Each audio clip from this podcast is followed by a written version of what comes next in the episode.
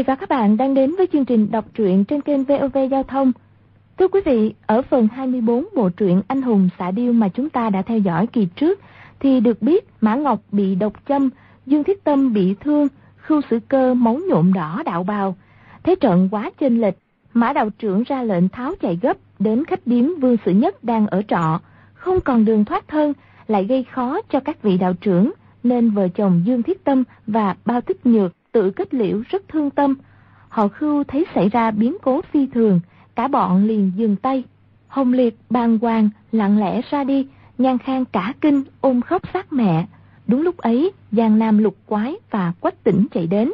Khi thấy mã đạo trưởng bị hạ độc, Chu Thông kính đáo, mượn ngọc độc lăng của Kha Trấn Ác, dùng đôi tay diệu thủ xuất thần nhập quá của mình, làm tay của Bành Liên Hổ bị thủng ba lỗ lớn, chảy ra toàn máu đen. Họ Bành khi ấy phải đồng ý trao đổi thuốc giải.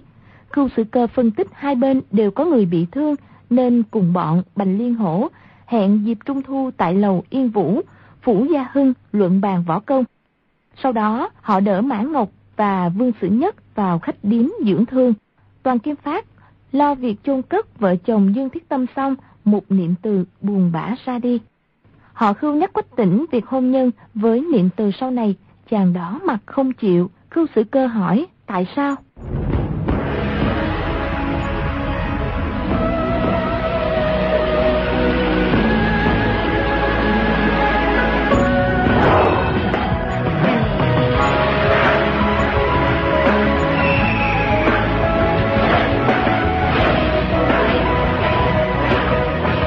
Hàng tiểu oanh thương đồ đệ, thấy y quận bách, dội giải thích hộ cho y.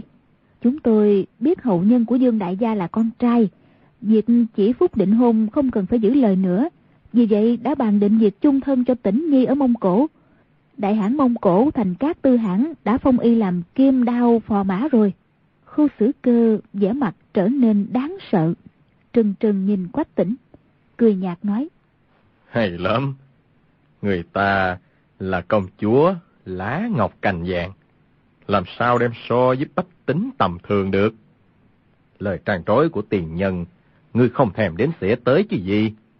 Loại người tham phú quý như người, mất gốc phụ nghĩa, có khác gì thằng tiểu tử Hoàng Nhan Khang kia.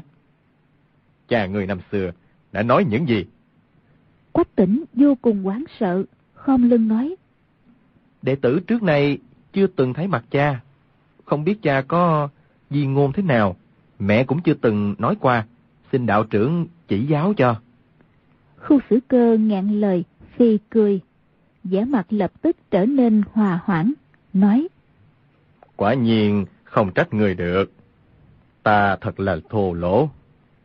Lúc ấy, bạn đem kể lại chuyện làm quen với hai người Quách Dương ở thôn Ngưu Gia 18 năm trước. Quách tịnh lúc ấy mới biết thân thế của mình bất giác nằm phục xuống đất khóc lớn nghĩ tới việc cha mình chết thảm, thù lớn chưa trả, lại nghĩ tới bảy vị sư phụ ơn nặng như núi. Đúng là tan xương nát thịt cũng không đền đáp được. Hàng tiểu quanh dịu dàng nói, đàn ông ờ, ba thê bốn thiếp cũng là chuyện thường. Sắp tới người cứ đem mọi chuyện báo lại với đại hãn một chồng, hai vợ, trọn vẹn đôi đường, có gì mà không được. Ta thấy thành các tư hãng có hơn một trăm vợ cũng còn chưa chịu thôi kìa. Quách tỉnh gạt nước mắt nói. Con không cưới công chúa Hoa Tranh đâu. Hàng tiểu huynh ngạc nhiên hỏi. Tại sao? Quách tỉnh nói. Con không thích cưới nàng. Hàng tiểu huynh nói. Không phải ngươi đã đính hôn với cô ta rồi sao? Quách tỉnh nói. Con chỉ coi nàng là em gái, là bạn tốt, chứ không muốn cưới nàng. Khưu sử cơ mừng rỡ nói. Thằng nhỏ giỏi, có chỉ khí, có chỉ khí. Bất kể y là đại hãn, công chúa gì gì cũng được. Người cứ theo lời cha người và Dương Thúc Thúc cưới một cô nương thôi. Không ngờ, Quách tỉnh lại lắc đầu. Con cũng không cưới một cô nương đâu. Mọi người đều thấy kỳ quái, không biết y muốn gì. Hàng tiểu quanh là phụ nữ, dù sao tâm ý cũng tinh tế hơn. Bèn hạ giọng hỏi. Người có người khác rồi phải không? Quách tỉnh đỏ bừng mặt, hồi lâu mới gật gật đầu. Hàng Bảo Câu và Khu Sử Cơ đồng thanh hỏi. Ai thế? Quách tỉnh thẹn thò, không đáp. Hàng Tử Quanh đêm trước đánh nhau với Mai Sư Phong, Âu Dương Khắc, trong Dương Phủ, đã lưu tâm tới Hoàng Dung. Thấy nàng lông mày như vẽ, phong tư xinh đẹp, đã ngấm ngầm khen ngợi. Lúc ấy, xoay chuyện ý nghĩ, lại nhớ tới dáng vẻ rất thân thiết quan tâm của Hoàng Dung với y, bèn hỏi. Là tiểu cô nương mặc áo trắng phải không? Quách tỉnh đỏ mặt, gật gật đầu. Khu sử cơ hỏi. Tiểu cô nương, đại cô nương, áo trắng áo đen gì thế? Hàng tiểu quanh trầm ngâm, nói. Ta nghe Mai Sư Phong gọi y thị là tiểu sư muội lại gọi cha y thị là sư phụ. Khu sử cơ và Kha Trấn Áp đồng thời đứng phát lên. Chẳng lẽ là con gái Hoàng Dược Sư? Hàng tử quanh kéo tay quách tỉnh, hỏi. Tỉnh nhi, y thị họ Hoàng phải không? Quách tỉnh đáp. Dạ. Hàng tử quanh nhất thời quán sợ, im bặt. Kha Trấn Ác lãm nhảm nói. Người muốn cưới sư muội của Mai Sư Phong mà. Chu Thông hỏi. Cha y thị hứa gả y thị cho người hả? Quách tỉnh nói. Con chưa gặp cha nàng. Cũng không biết cha nàng là ai nữa. Chu Thông lại hỏi. Vậy là các người tự ý đính hôn có phải không? Quách tỉnh không biết tự ý đính hôn là cái gì. Tròn xe mắt không đáp. Chu Thông nói. Người nói với cô ta nhất định sẽ cưới cô ta. Cô ta cũng nói là sẽ lấy ngươi. Có đúng như vậy không? Quách tịnh nói. Chưa nói gì cả. Một lúc sau lại nói. Chẳng cần nói gì nữa. Con không thể không có nàng. Dung Nhi cũng không thể không có con. Hai người chúng con đã biết rõ thế rồi mà. Hàng Bảo Câu nhất sinh chưa từng nếm mùi tình yêu. Nghe mấy câu ấy rất không thích. Y quát lên. Anh nói kiểu gì thế? Hàng Tiểu Quanh lại nhớ tới Trương A Sinh. Trong gian nam thất quái chúng ta, thì ngũ ca tính nết giống tĩnh nhi nhất. Nhưng y vẫn ngấm ngầm yêu thương mình, mà cho rằng không xứng đáng với mình, không dám để lộ tình ý. Cũng giống như tĩnh nhi, đối với tiểu cô nương họ hoàng kia. Nói nào là hai người trong lòng đều biết, con không thể thiếu nàng, nàng cũng không thể thiếu con. Nếu trước khi y chết mấy tháng, mình cho y biết thật ra mình cũng không thể thiếu y. Thì một đời y cũng được vài tháng vui vẻ sung sướng rồi. Chu Thông nhẹ nhàng nói. Cha của y thị là một đại ma đầu giết người không chớp mắt. Người có biết hay không? Nếu y biết người lén yêu thương con gái y, thì ngươi còn sống sót được sao? Mai Sư Phong học chưa được một phần mười bản lĩnh của y, mà đã lợi hại như thế. Lão đào qua đảo chủ này mà muốn giết người, thì ai cứu nổi đây? Quách tỉnh hạ giọng nói. Dung Nhi tốt như thế, con nghĩ, con nghĩ cha nàng cũng không phải là người xấu. Hàng bảo câu mắng. Nói thối lắm. Hoàng Dược Sư xấu tàn xấu tệ, tại sao không phải là người xấu? Người mà phát thệ, thề từ nay về sau, vĩnh viễn không gặp mặt con tiểu yêu nữ ấy nữa. Giang Nam lục quái vì hắc phong song sát hại chết Tiếu Di Đà Trương A Sinh, có mối quyết hải thâm thù với song sát, nên cũng giận sư phụ họ thấu xương. Đều nghĩ võ công mà hắc phong song sát dùng để giết chết Trương A Sinh là do Hoàng Dược Sư truyền cho. Nếu trên đời không có lão đại ma đầu Hoàng Dược Sư ấy, thì Trương A Sinh cũng không đến nỗi phải chết phí mạng. Hàng Bảo Câu bước lên một bước, cao giọng nói. Nói mau lên, nói là sẽ không gặp con tiểu yêu nữ ấy nữa. Đột nhiên, ngoài sông cửa có một giọng con gái trong trẻo vang lên. Các ngươi làm gì mà ép y như vậy? Thật không biết xấu hổ. Mọi người đều sửng sốt. Cô gái kia lại nói. Tỉnh ca ca, mau ra đây. Quách tỉnh vừa nghe, chính là Hoàng Dung. Vừa sợ vừa mừng, sải chân chạy ra. Chỉ thấy nàng đang đứng giữa sân, tay trái cầm cương con hãn quyết bảo câu. Con tiểu hồng mã nhìn thấy quách tỉnh, hí giang mừng rỡ, nhảy cẩn lên. Hàng bảo câu, toàn kiên phát, chu thông, khu sử cơ, bốn người theo ra. Quách tỉnh nói với hàng bảo câu. Tam sư phụ, đây, đây là nàng, nàng là Dung Nhi. Dung Nhi không phải là yêu nữ. Hoàng Dung mắng. Lão béo lùm khó coi nhà ngươi, tại sao lại chửi ta là tiểu yêu nữ? Lại chỉ Chu Thông, nói. Còn cái gã tú tài xấu xa dơ giấy ngươi, tại sao lại chửi cha của ta? Nói ông là đại ma đầu giết người không chết mắt. Chu Thông không quen cô gái nhỏ này, cười khẽ một tiếng. Nghĩ thầm, cô gái nhỏ này quả nhiên vô cùng xinh đẹp, nhất sinh chưa từng thấy. Chẳng trách tỉnh nhi lại điên đảo vì y thị như thế. Hàng bảo câu lại bừng bừng nổi giận, dễn cả râu lên, quát. Cút mau! Cút mau! Hoàng Dung vỗ tay hát. Quả dưa lùng, trái cầu da, đá một cước, bắn tung ra, đá hai cước. Quách tỉnh quát lên. Dung Nhi, không được bướng bỉnh. Mấy vị này là sư phụ của ta đó. Hoàng Dung lè lè lưỡi, làm ra vẻ mặt nhát ma. Hàng bảo câu sải chân bước tới, dương tay đẩy nàng. Hoàng Dung lại hát. Quả dưa lùng, trái cầu da. Đột nhiên đưa tay kéo hồng quách tỉnh, dùng sức nhấc một cái. Hai người cùng giọt lên con tiểu hồng mã.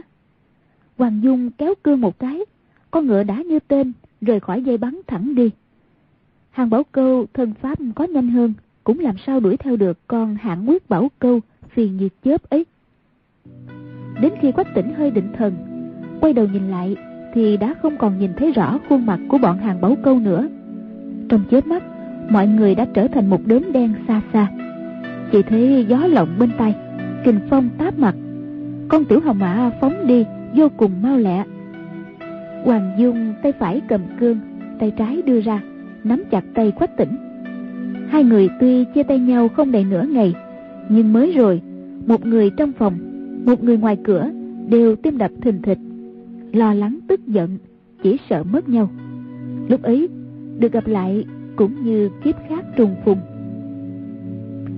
Quách tỉnh trong lòng, mơ mơ, hồ hồ, tự thấy chạy trốn sư phụ, quả thật rất không nên.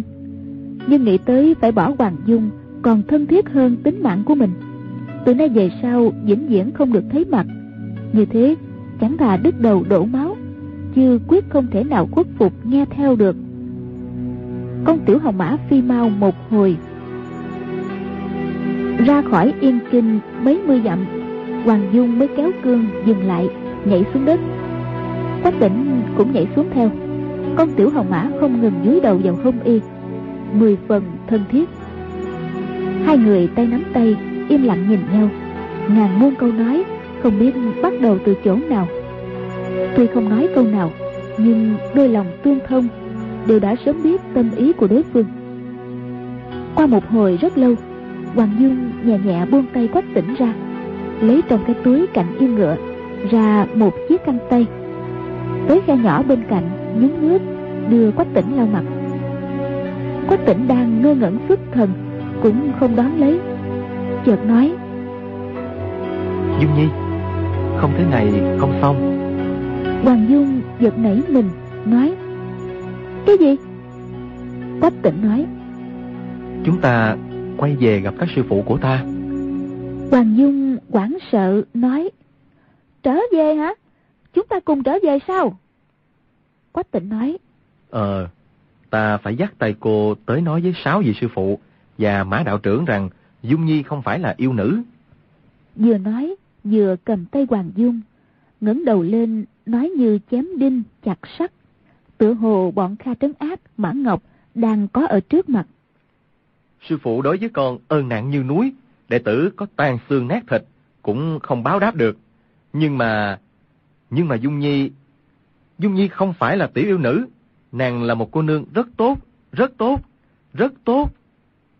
Y trong lòng có vô số lời muốn biện hộ cho Hoàng Dung, nhưng ra tới đầu lưỡi, thì ngoài mấy chữ nói nàng rất tốt, rất tốt, lại không biết nói gì. Hoàng Dung lúc đầu thấy buồn cười, nhưng nghe đến đoạn sau không kìm được vô cùng cảm động nhẹ nhàng nói tính ca ca sư phụ của ngươi rất căm hận ta ngươi nói nhiều cũng vô ích không cần trở về nữa đâu ta theo ngươi vào núi sâu ra biển lớn tìm tới nơi nào mà họ vĩnh viễn không tìm tới được Quách tỉnh trong lòng rúng động, lập tức nghiêm trang nói. Dung Nhi, chúng ta không trở về, không được đâu. Hoàng Dung kêu lên. Họ nhất định chia rẽ chúng ta. Hai chúng ta từ nay về sau không thể gặp mặt nhau được nữa. Quách tỉnh nói. Chúng ta có chết cũng không chia lìa. Hoàng Dung duyên dáng mỉm cười, lấy trong túi da ra một tảng thịt bò sống, dùng đất bùn bọc lại. Nhặt một mớ cành khô, đánh lửa lên đốt, nói. Cho con tiểu hồng mã nghỉ một lúc đi, chúng ta sẽ quay lại. Hai người ăn thịt bò, con tiểu hồng mã cũng ăn no cỏ. Hai người lên ngựa quay về đường cũ. Đến giờ mùi, đã tới trước khách điếm nhỏ. Quách tỉnh kéo tay Hoàng Dung bước vào khách điếm. Tiểu nhị trong điếm từng được quách tỉnh cho tiền. Thấy y quay lại, hớn ha hớn hở bước ra đón, nói. Chào lão nhân gia, mấy vị ở đây đều đã đi rồi. Lão nhân gia, người ăn gì không? Quách tỉnh giật mình hỏi. Họ đi cả rồi à? Có nhắn lại gì không? Tiểu nhị nói. Ừ, không có. Họ đi về phía nam, mới đi không đầy 2 giờ. Quách tỉnh nói với Hoàng Dung. Chúng ta đuổi theo thôi. Hai người ra khỏi khách điếm, lên ngựa đuổi về phía nam. Nhưng Thủy chung không thấy tung tích của tam tử lục quái. Quách tỉnh nói. Chỉ sợ các sư phụ đi đường khác. Bèn dục ngựa quay lại. Con tiểu hồng mã đúng là thần tuấn. Tuy có hai người cưỡi, nhưng vẫn phi mau, không có vẻ gì mệt mỏi. Dọc đường hỏi thăm, người đi đường đều nói. Không thấy nhân vật nào như toàn chân tam tử, giang nam lục quái. Quách tỉnh rất thất vọng. Hoàng Dung nói. Ngày Trung Thu sẽ gặp nhau ở lầu Yên Vũ tại Gia Hưng. Lúc ấy ắt có thể gặp các sư phụ của ngươi rồi. Ngươi muốn nói ta rất tốt, rất tốt. Thì lúc ấy nói cũng không muộn mà. Quách tỉnh nói. Đến Trung Thu còn nửa năm nữa. Hoàng Dung cười nói. Thì trong nửa năm ấy, chúng ta cứ đi chơi khắp nơi, lại không hay à? Quách tỉnh vốn tính tình khoáng đạt, lại là thiếu niên ham chơi. Huống chi, có người trong lòng bên cạnh. Không khỏi thỏa mãn, lập tức vỗ tay khen hay. Hai người tới một thị trấn nhỏ, nghỉ lại một đêm. Sáng hôm sau, mua một con ngựa trắng cao lớn, quách tỉnh nhất định cưỡi con ngựa trắng, cho Hoàng Dung cưỡi con tiểu hồng mã. Hai người sống cương cùng đi. Dọc đường du sơn ngoạn thủy, vô cùng vui vẻ.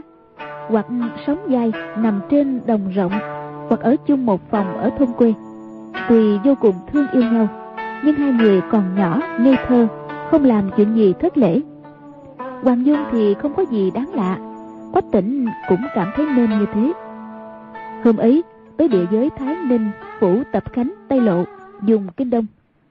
Lúc ấy gần tiết đoan dương, khí trời đã rất nóng bức. Hai người dục ngựa phi suốt nửa ngày. Mặt trời đã lên tới đỉnh đầu. Quách tỉnh và Hoàng Dung từ đầu tới lưng toàn mồ hôi. Trên đường cái bụi bay mịt mù, dính vào mặt mũi rất khó chịu. Hoàng Dung nói, Chúng ta không đi nữa, tìm một chỗ nào mát mẻ nghỉ lại nhé. Quách tỉnh nói, Được rồi, tới chỗ thị trấn phía trước, uống một ấm trà, rồi sẽ nói. Đang trò chuyện, ngựa của hai người đã đuổi tới một chiếc kiệu. Một con lừa phía trước. Thấy người cưỡi trên lừa, thân hình to béo. Mặc áo bào gấm thụt màu tím. Tay cầm một cái quạt lớn, phe phẩy không ngừng. Con lừa thì vừa gầy vừa nhỏ. Chở tấm thân nặng gần 250-60 cân của y. Vô cùng mệt mỏi. Bước đi loạn choạng tấm rèm bốn bên chiếc kiệu bị gió thổi tung lên. Trong kiệu là một nữ nhân béo mập, mặc áo hồng, không đơn độc thì có đôi. Hai tên kiệu phu cũng đều thân hình nhỏ thó, ốm yếu. Bước đi, cứ thở hồng hộc. Cạnh kiệu có một A Hoàng cầm một chiếc quạt lá bồ, không ngừng quạt cho người đàn bà béo mập trong kiệu. Hoàng Dung dục ngựa vượt lên, đi quá đám người ấy bảy tám trượng, thì kéo cương, quay đầu ngựa lại, chặn đường chiếc kiệu. Quách tỉnh ngạc nhiên hỏi. Cô làm gì vậy? Hoàng Dung kêu lên. Ta muốn xem dáng vẻ của vị thái thái này. Nàng chăm chú nhìn vào trong kiệu. Chỉ thấy người đàn bà béo mập ấy khoảng 40 tuổi. Trên búi tóc cắm một cành kim thoa. Bên mái tóc dắt một đóa hoa dại lớn màu hồng. Khuôn mặt tròn như cái mâm. Miệng nhọn, mắt nhỏ. Hai tay dễn ra. Mũi bẹp dí xuống mặt, trông như không có. Mặt trát một lớp phấn dày, nhưng bị mồ hôi trên trán chảy xuống, dạch ra thành mấy cái rãnh rất sâu.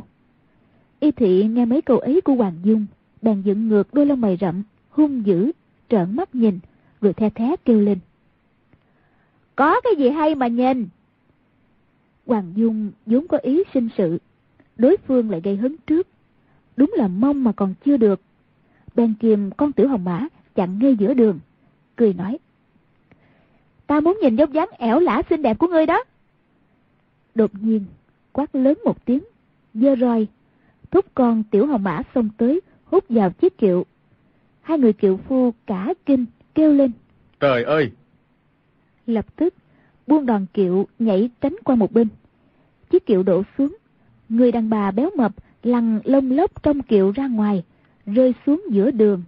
Khua tay khua chân, nhưng bò dậy không được. Hoàng Dung đã kìm con hồng mã đứng lại, vỗ tay cười lớn. Nàng đùa xong, vốn định quay ngựa bỏ đi. Không ngờ, người béo mập cưỡi lừa, dung roi đánh mạnh tới nàng. Y chửi. Quần lưu manh này ở đâu tới thế? Người đàn bà béo mập nằm ngang giữa đường, miệng không ngớt thao thao chửi mắng tục tiểu. Hoàng Dung tay trái dương ra, túm lấy ngọn roi của người béo mập. Thuận tay kéo một cái, y lập tức rơi khỏi lưng lừa. Hoàng Dung giơ roi đánh tới tấp vào đầu, vào mặt y. Người đàn bà béo mập kêu lên. Có nữ cường đạo, đánh chết người ta rồi kìa. Nữ cường đạo chặn đường ăn cướp kìa. Hoàng Dung một là không làm, hai là đã làm thì không thôi. Rút ngọn nga mi cương thích ra, không lưng một cái, xoẹt một tiếng, cắt luôn dành tay trái của y thị. Người đàn bà béo mập ấy lập tức mặt đầy máu tươi, kêu rống lên như heo bị chọc tiết.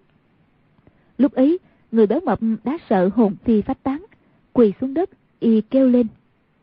Xin nữ đại dương tha mạng. Tôi, tôi có tiền đây. Hoàng Dung xa sầm mặt quát. Ai cần tiền của ngươi? Người đàn bà này là ai? Người béo mập nói. Là, là phu nhân của tôi. Tôi, chúng tôi về nhà cha mẹ nàng, về thăm cha mẹ nàng. Hoàng Dung nói. Hai người các ngươi vừa khỏe vừa mập, tại sao không tự mình đi đường? Muốn tha mạng không khó, chỉ là phải nghe lời ta sai bảo. Người béo mập nói. Dạ, dạ, xin nghe lời sai bảo của cô nương Đại Dương. Hoàng Dung nghe y gọi mình là cô nương Đại Dương, cảm thấy rất mới mẻ, bật cười khanh khách, nói. Hai tên kiểu phu đâu? Cả con A Hoàng kia nữa. Ba người các ngươi lên kiệu ngồi mau. Ba người không dám chần chừ, đỡ chiếc kiệu lật úp trên đường lên. Lần lượt bước vào.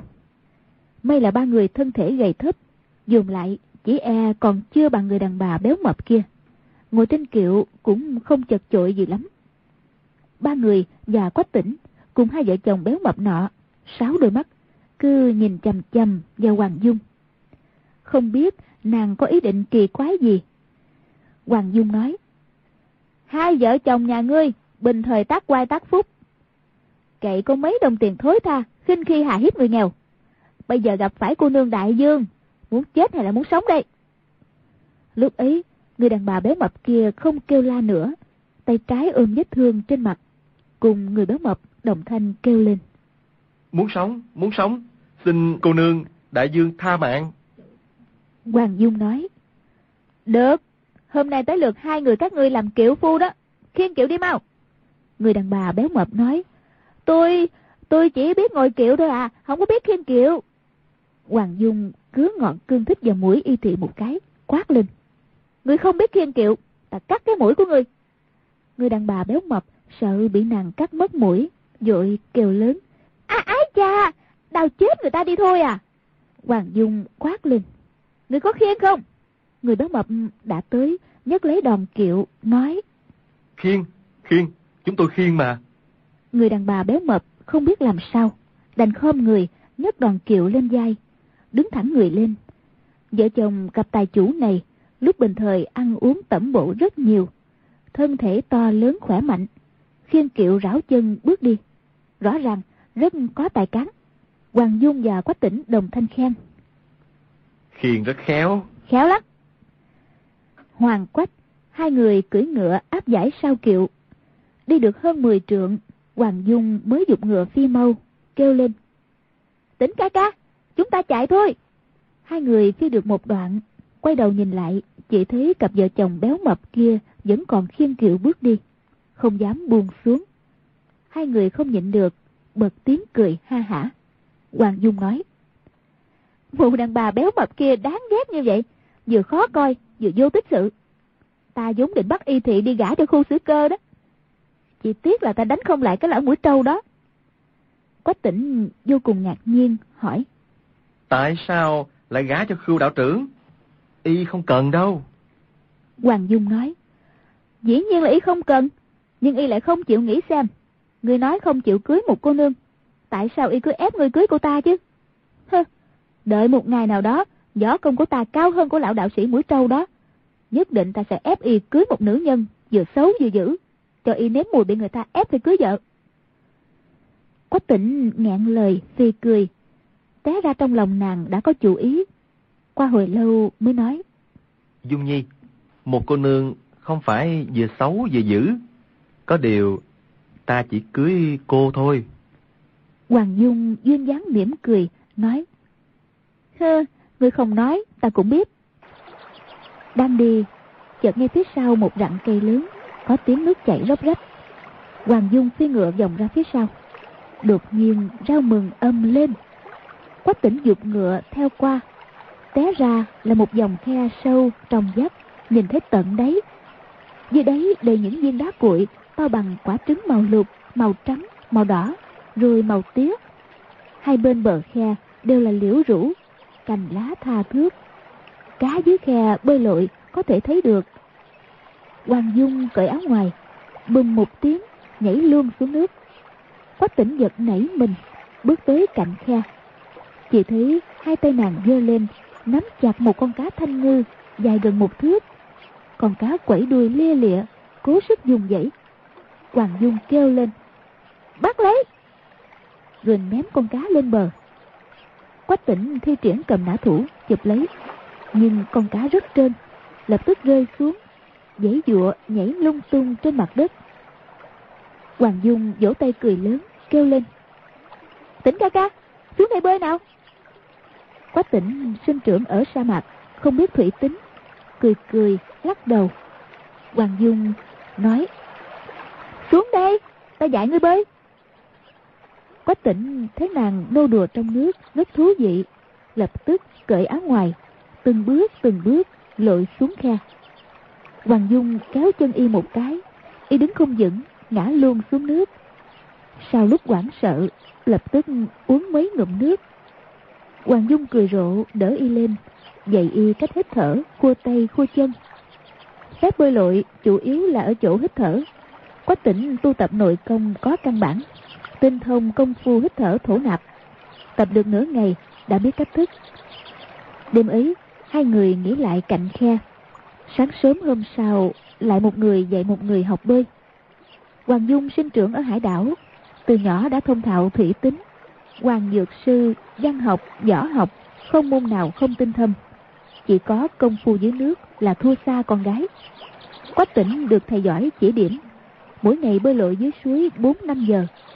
Sau 7-8 ngày, đã có thể ra vào dòng suối, nổi chìm như ý. Hôm ấy, hai người bơi suốt nửa ngày vẫn còn thích thú. Bèn bơi lên ngọn suối. Được vài dặm, chợt nghe tiếng nước vang lên. Chuyển qua một khúc quanh, thấy phía trước có một làn nước đổ xuống. Là một ngọn thác cao hơn 10 trượng, như một tấm rèm trắng buông xuống sườn núi. Hoàng Dương nói, Tỉnh ca ca, chúng ta chui qua thác này, lên đỉnh núi đi. Quách tỉnh nói, Được, chúng ta thử xem. Cô mặc chiếc nhuyễn dị giáp vào để phòng thân. Hoàng Dung nói, không cần đâu. Rồi kêu lớn một tiếng, hai người đồng thời nhảy vào giữa thác. Thế nước rất mạnh, đừng nói là dinh trèo, ngay cả đứng cũng đứng không vững. Cước bộ vừa hơi nhích, thân hình đã bị dòng nước xô đi. Hai người thử mấy lần, cuối cùng đành phải lui lại. Quách tỉnh trong lòng không phục, hùng hổ nói. Dung Nhi, chúng ta nghỉ lại một đêm, sáng mai sẽ quay lại. Hoàng Dung cười nói. Được rồi, nhưng mà cũng không cần phải tức giận cái thác này đâu ha. Quách tỉnh tự thấy mình vô lý, bật cười ha hả.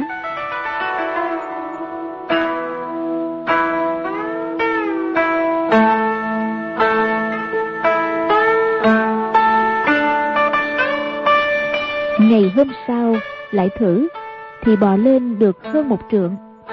May là hai người khinh công cao cường, mỗi lần bị dòng nước xô đi, chẳng qua chỉ rơi xuống phía dưới chứ không bị thương. Hai người luyện tập thủy tính, hàng ngày ra vào lên xuống dòng thác. Đến hôm thứ tám Quách tỉnh đã lên tới đỉnh núi, vươn tay kéo Hoàng Dung lên. Hai người lên tới đỉnh núi, nhảy nhót, reo hò, vui mừng như điên nắm tay nhau nhảy vào thác trôi xuống dưới. Như thế qua hơn 10 ngày, Quách tỉnh nhờ nội công thâm hậu, thủy tính cũng đã không còn kém. Tuy so với Hoàng Dung thì còn kém xa, nhưng Hoàng Dung nói cũng đã hơn cha nàng nhiều. Hai người chơi đến lúc chán chê, mới lên ngựa đi về phía nam. Hôm ấy, tới cạnh Trường Giang, trời đã xế chiều.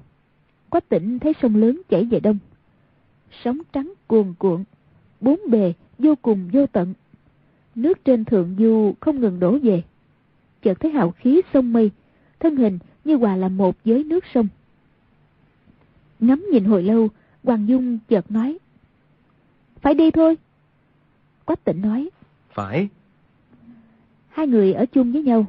Trong bấy nhiêu ngày, đôi bên không cần nói nhiều, cũng đã biết tâm ý đối phương. Hoàng Dung nhìn thấy ánh mắt đã biết y nghĩ tới việc qua sông. Quách tỉnh tháo cương cho con ngựa trắng, nói Không cần ngươi nữa, ta tự đi thôi. Rồi vỗ lên mông con hồng mã một cái. Hai người, một ngựa, nhất tề nhảy xuống sông. Con tiểu hồng mã hí dài một tiếng bơi vượt lên. Quách tỉnh và Hoàng Dung sóng dai bơi sau. Hai người ra tới giữa sông, con tiểu hồng mã đã xa xa phía trước. Trên trời sao dày lấp lánh, ngoài sóng gió trên sông thì không có tiếng gì khác. Tựa hồ giữa trời đất chỉ còn có hai người. Lại bơi một lúc, đột nhiên mây đen che kín bầu trời, mặt sông tối sầm lại. Kế đó, sấm chớp nổi lên, liên tiếp nổ rền. Mỗi tiếng sét tựa hồ đều giáng xuống đỉnh đầu. Quách tỉnh kêu lên. Dung Nhi, cô nương sợ không? Hoàng Dung cười nói. Có người bên cạnh, ta không sợ. Mùa hè dễ mưa, dễ tạnh. Hai người bơi tới bờ bên kia, thì mưa đã tạnh. Trăng sáng lộ ra trên không. Quách tỉnh nhặt cành khô, nhen lửa. Hoàng Dung lấy quần áo trong bao phục ra cho hai người thay. Đem quần áo ướt, hông lên đống lửa. Chợp mắt một lúc, trời đã sáng dần. Trong một nhà dân quê cạnh bờ sông, có tiếng một con gà trống gáy vang. Hoàng Dung ngáp một cái, ngồi dậy nói. Đói quá! Rồi sải chân chạy về phía đó. Không đầy một khắc, cắp một con gà trống to béo ở nách chạy về, cười nói. Chúng ta chạy cho xa đi, đừng để chủ nhân nhìn thấy. Hai người đi hơn một dặm về phía đông, con tiểu hồng mã lọc cọc đi theo phía sau. Hoàng Dung dùng ngọn nga mi cương thích mổ bụng con gà, rửa sạch bộ lòng, cũng không nhổ lông, dùng nước và một mớ đất bọc ngoài con gà, đặt lên lửa đốt. Đốt một lúc, trong khối đất bốc ra một mùi thơm. Đợi đến khi đất bùn đã khô, tách lớp đất khô ra, lông gà cũng theo đó mà rụng ra. Thịt gà trắng nõn, mùi thơm sực mũi,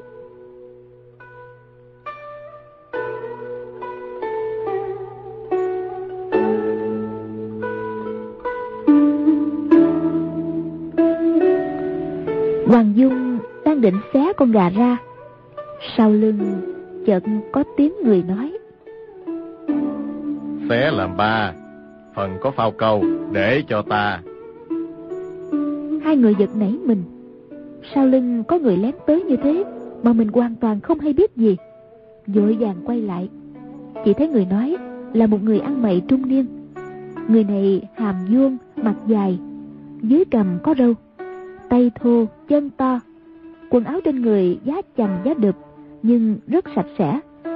Cầm một chiếc gậy trúc xanh bóng loáng như ngọc, lưng đeo một chiếc hồ lô lớn sơn đỏ, vẻ mặt rất thèm thuồng. Thần thái rất nôn nóng tựa hồ nếu không đưa y phần phao câu gà thì y sẽ giơ tay ra cướp.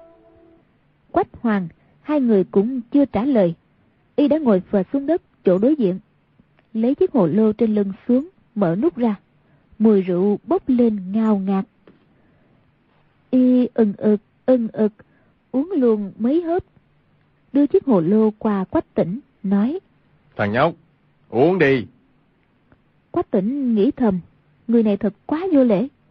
Nhưng thấy y hành động lạ lùng biết có sự lạ không dám coi thường nói. Tôi không uống rượu. Lão nhân gia người cứ uống thôi. Lời lẽ vô cùng cung kính. Người ăn mày kia nhìn hoàng dung nói. Còn nhóc còn ngươi có uống không? Hoàng dung lắc lắc đầu. Chợt thấy bàn tay phải cầm hồ lô của y chỉ có bốn ngón. Ngón cái cụp tới tận bàn tay liền giật nảy mình. Nghĩ tới hôm trước, đứng ngoài cửa sổ khách điếm, nghe khu xử cơ, dương sự nhất nói chuyện cũ chỉ thần cái. Nghĩ thầm, chẳng lẽ hôm nay cơ duyên xảo hợp, lại gặp được bậc tiền bối cao nhân? Cứ thử thăm dò lời lẽ của y, rồi sẽ tính. Thấy y nhìn nhìn con gà trên tay mình, cổ họng giật giật, miệng ứa nước giải trong lòng cười thầm, lập tức xé đôi con gà đưa phần có phao câu qua cho y. Người ăn mày cả mừng đưa tay giật lấy như mây trôi gió cuốn ăn sạch nhẵn. Vừa ăn vừa không ngừng khen ngợi. Ngon quá ngon quá ngay cả tổ tông lão khiếu quá ta. Cũng chưa từng được ăn một con gà ăn mày ngon như thế này. Hoàng dung cười khẽ một tiếng đưa nửa con gà còn lại cho y. Người ăn mày ấy khiêm nhường nói sao lại thế? Hai đứa nhóc các ngươi còn chưa ăn mà. Y ngoài miệng khách sáo nhưng đã đưa tay cầm lấy. Trong giây lát cũng đã ăn sạch. Chỉ còn thừa mấy cái xương. Y vỗ vỗ bụng kêu lên. Bụng ơi là bụng ăn thịt gà ngon thế này còn thiếu gì nữa bụng ơi? Hoàng dung bật cười khanh khách nói thiếu nữ ngẫu nhiên nướng được một con gà ăn mài lại được chui vào bụng của tổ tông ăn mài đúng là vô cùng vinh hạnh. Người ăn mài kia hô hô cười lớn nói con nhóc người ngoan lắm. Rồi lấy ra mấy đồng tiền vàng nói hôm qua gặp mấy người đánh nhau trong đó có một người rất giàu. Ném tiền ra cứ sáng loàn loáng. Lão khí quá thuận tay bắt lấy mang đi luôn. Mấy đồng tiền này trong là đồng sắt nấu thành ngoài là mạ vàng thật. Còn nhóc người cầm lấy mà chơi. Lúc nào không có tiền cũng có thể đổi được bảy tám đồng cân bạc đó. Nói xong đưa quách tỉnh. Quách tỉnh lắc đầu không nhận nói bọn tôi coi người là bạn bè mời bạn bè ăn chút. Không thể nhận lễ vật được. Đây là y theo quy củ hiếu khách của người mông cổ. Người ăn mày kia mặt mày nhăn nhó lắc đầu nói thế thì khó quá. Lão khiếu quá ta xin cơm thừa canh cặn thì không sao. Hôm nay lại ăn một con gà ngon của hai đứa nhóc các người. Chịu một cái ơn lớn bằng trời như thế mà không có gì đền đáp. Như thế thì như thế quách tỉnh cười nói một con gà bé tí có đáng giá cái gì mà ơn huệ? Không giấu gì người. Con gà ấy là bọn tôi ăn cắp đó hoàng dung cười nói à, chúng tôi thuận tay thì bắt gà thôi. Lão nhân gia người thuận mồm ăn gà. Mọi người đều là thuận hết mà. Người ăn mày kia hô hô cười rộ nói hai đứa nhỏ các người thật có ý tứ rất là hợp tính ta. Nào các người có điều tâm nguyện gì thử nói cho ta nghe xem. Quách tỉnh nghe trong câu nói của y rõ ràng có ý ra tay giúp đỡ mình nhưng vẫn là mời người ta ăn uống để nhận lễ vật bèn lắc lắc đầu Hoàng Dung lại nói. Con gà ăn mày đó cũng chưa có đáng gì. Tôi còn có mấy món ruột nữa, muốn mời người phẩm bình. Chúng ta cùng tới thị trấn trước mặt, được không? Người ăn mày kia cả mừng kêu lên. Được, hay lắm, hay lắm. Quách tịnh nói. Lão nhân gia, người họ gì vậy? Người ăn mày kia nói. Ta họ Hồng, bày giai thứ bảy. Hai đứa nhóc các người gọi ta là thất công được rồi. Hoàng Dung nghe y nói là họ Hồng, nghĩ thầm. Quả nhiên là y. Có điều y bấy nhiêu tuổi mà xem ra vẫn còn nhỏ hơn khưu đạo trưởng mấy tuổi. Vậy làm sao mà nổi tiếng ngang hàng với sư phụ của toàn chân thất tử? À, mà cha mình cũng không có già. Nhưng chẳng phải cũng ngang hàng với Hồng Thất Công sao? Chắc là công phu của mấy lão đạo trong toàn chân thất tử không bằng. Cho nên tuổi tác đều hiện ra trên cái thân chó. Khu xử cơ ép quách tỉnh cưới một niệm từ, nên Hoàng Dung rất căm hận y. Ba người đi về phía nam, tới một thị trấn gọi là trấn Khương Miếu, vào nghỉ lại ở khách điếm. Hoàng Dung nói, Tôi đi mua thức ăn nha, hai người cứ nghỉ ngơi một lúc đi. Hồng Thất Công nhìn theo bóng Hoàng Dung, cười hề hề, nói. Đó là cô vợ bé nhỏ của ngươi có phải không? Quách tỉnh đỏ mặt, không dám nói phải, cũng không muốn nói không. Hồng Thất Công ha hả cười lớn, liêm diêm mắt, lăn ra ghế ngủ một giấc. Qua hơn nửa giờ, Hoàng Dung mới mua thức ăn về, vào bếp nấu nướng. Quách tỉnh muốn vào giúp, nhưng nàng cứ cười cười, đẩy y ra ngoài.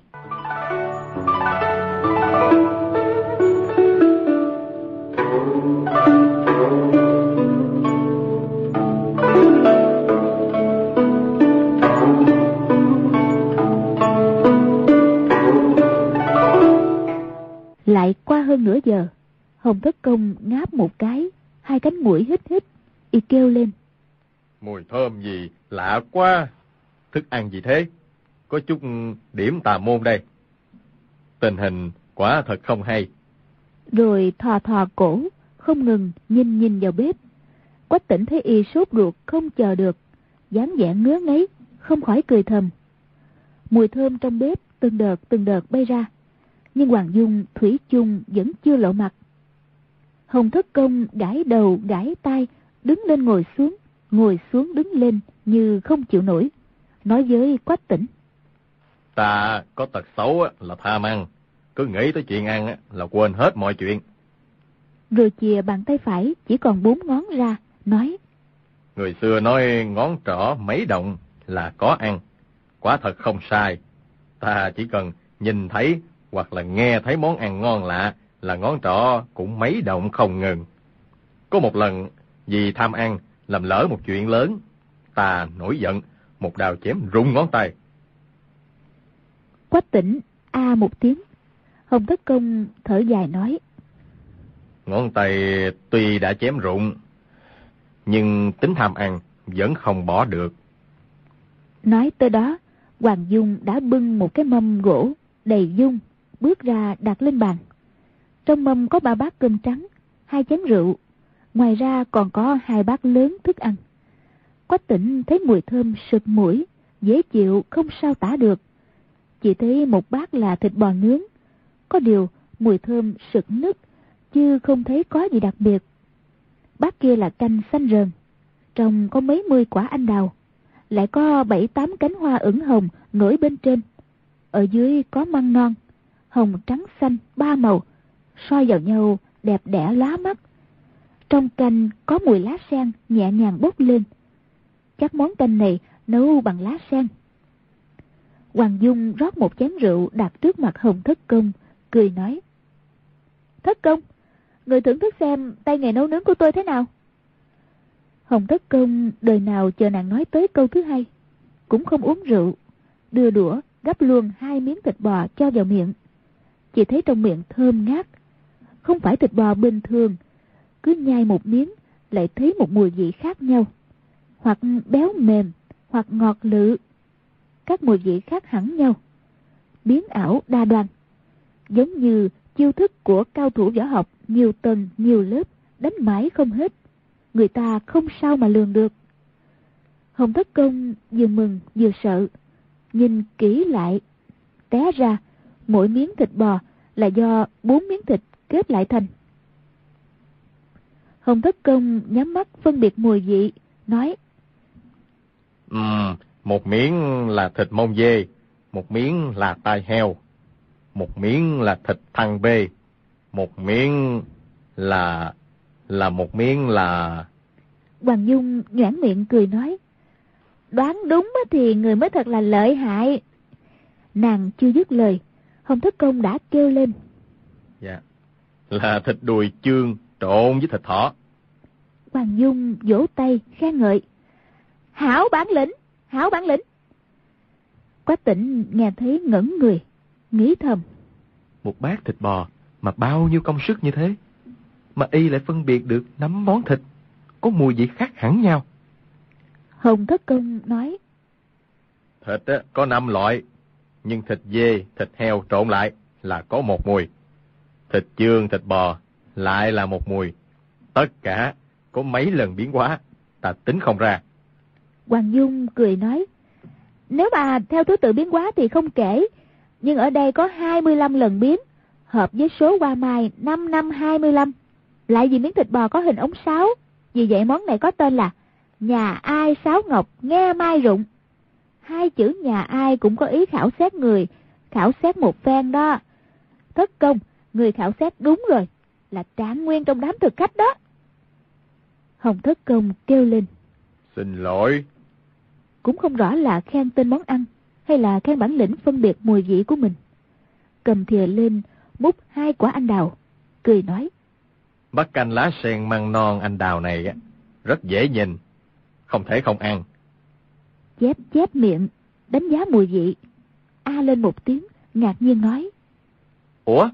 Lại ăn hai quả nữa, lại A một tiếng. Lá sen tinh khiết, măng non tươi anh đào, ngọt thì không cần nói.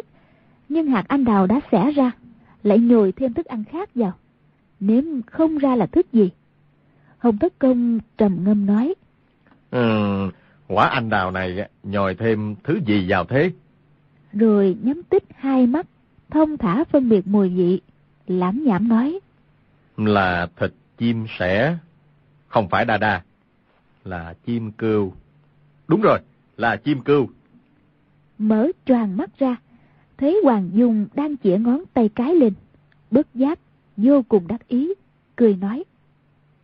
Mắt canh lá sen mang tươi anh đào, thịt chim cừu này có cái tên kỳ lạ gì thế? Hoàng Dung cười khẽ nói. Lão gia, người còn nói thiếu một món đó. Hồng Thất Công ủa một tiếng, nhìn vào bát canh, nói. Ờ, còn thiếu mớ hoa. Hoàng Dung nói, đúng rồi, cứ nghĩ từ năm món mà nấu thành là ra tên của món canh này đó. Hồng Thất Công nói, Bảo ta đoán thì không được đâu. Còn nhóc ngoan, người nói mau đi. Hoàng Dung nói, tôi nói một câu thôi, chỉ cần theo kinh thi là nghĩ ra ngay. Hồng Thất Công xua tay lia lịa, nói, Không được, không được. Những trò sách vở thì lão khiếu quá ta chẳng có biết gì đâu. Hoàng Dung cười nói, cái này là dung mạo như hoa, môi như anh đào, tức là mỹ nhân, đúng không? Hồng Thất Công nói, À, té ra là canh mỹ nhân. Hoàng Dung lắc đầu nói, Hmm, trút trẻ ra thì lòng rỗng không, đó là quân tử. Hoa sen lại là quân tử trong các loại hoa nữa. Vì vậy, măng và lá sen là nói người quân tử. Hồng Thất Công nói, Ồ, té ra là canh mỹ nhân quân tử. Hoàng Dung vẫn lắc đầu, cười nói, Vậy còn thịt chim cừu? Bài đầu kinh thi có câu, quan quan thư cưu, tại Hà Chi Châu, yếu điệu thục nữ, quân tử hảo cầu. Cho nên, món canh này gọi là canh hảo cầu.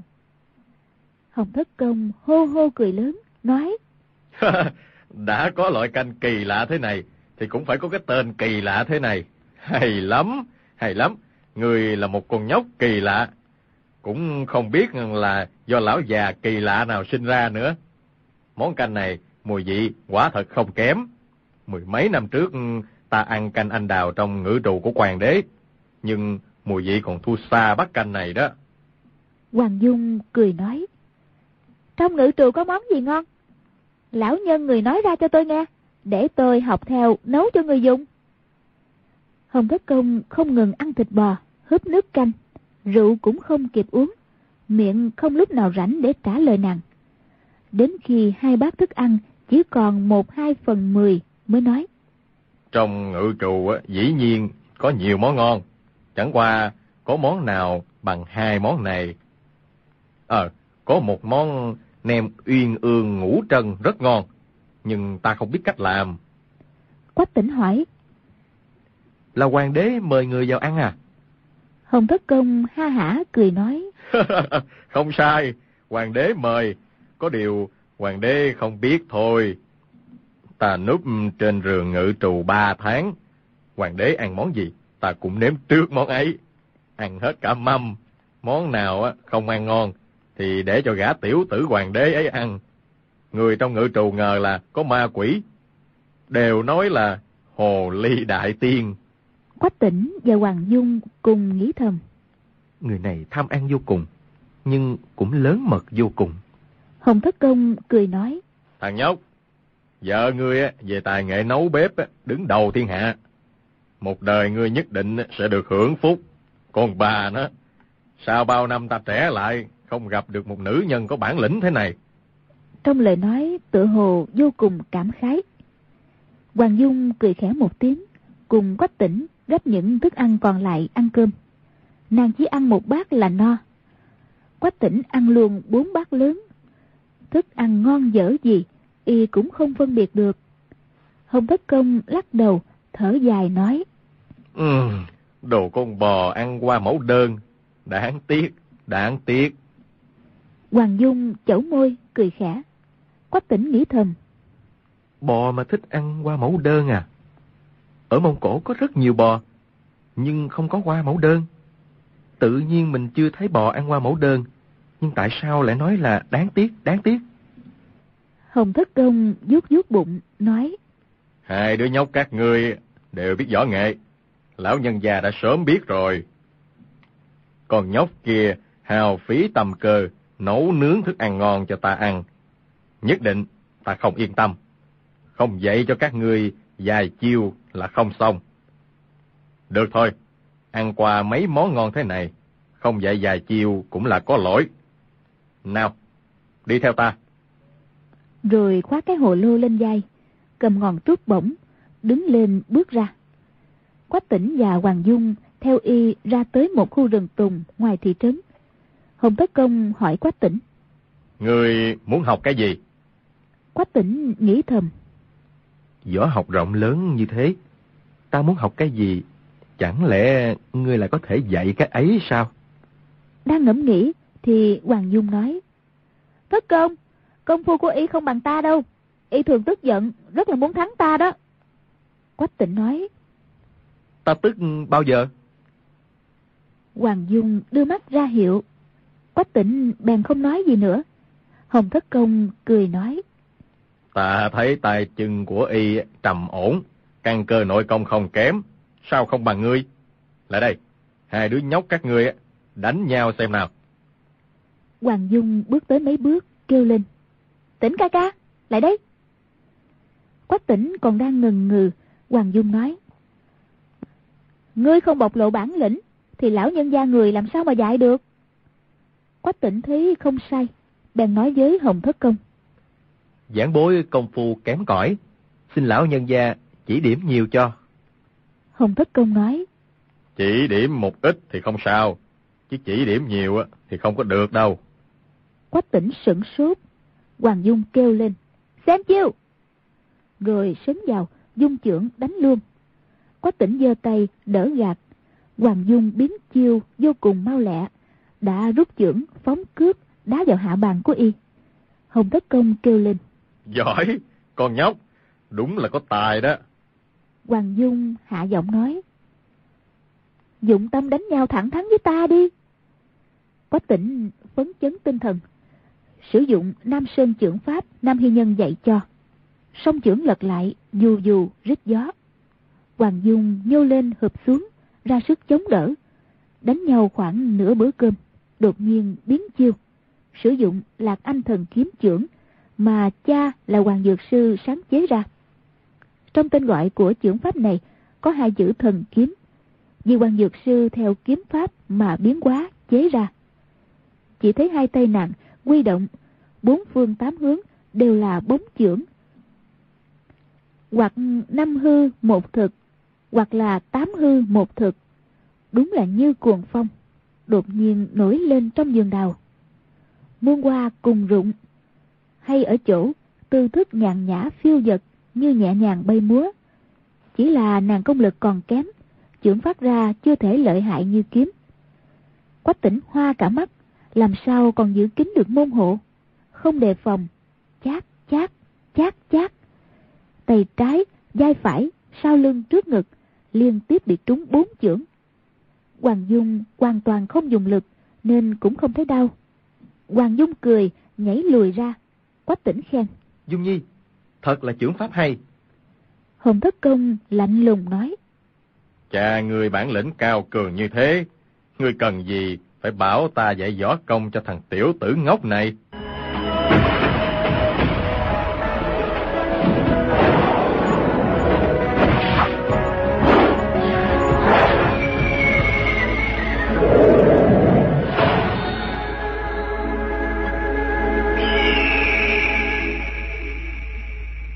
Quý vị và các bạn vừa theo dõi phần 25 bộ truyện Anh hùng xạ điêu của nhà văn Kim Dung. Mời quý vị theo dõi phần tiếp theo vào chương trình đọc truyện ngày mai cũng trên kênh VOV Giao thông, sóng FM 91 MHz Đài Tiếng nói Việt Nam và đừng quên gửi những ý kiến của quý vị về chương trình ở hộp thư điện tử đọc truyện vovavonggmail.com. Đến đây thì xin chào và hẹn gặp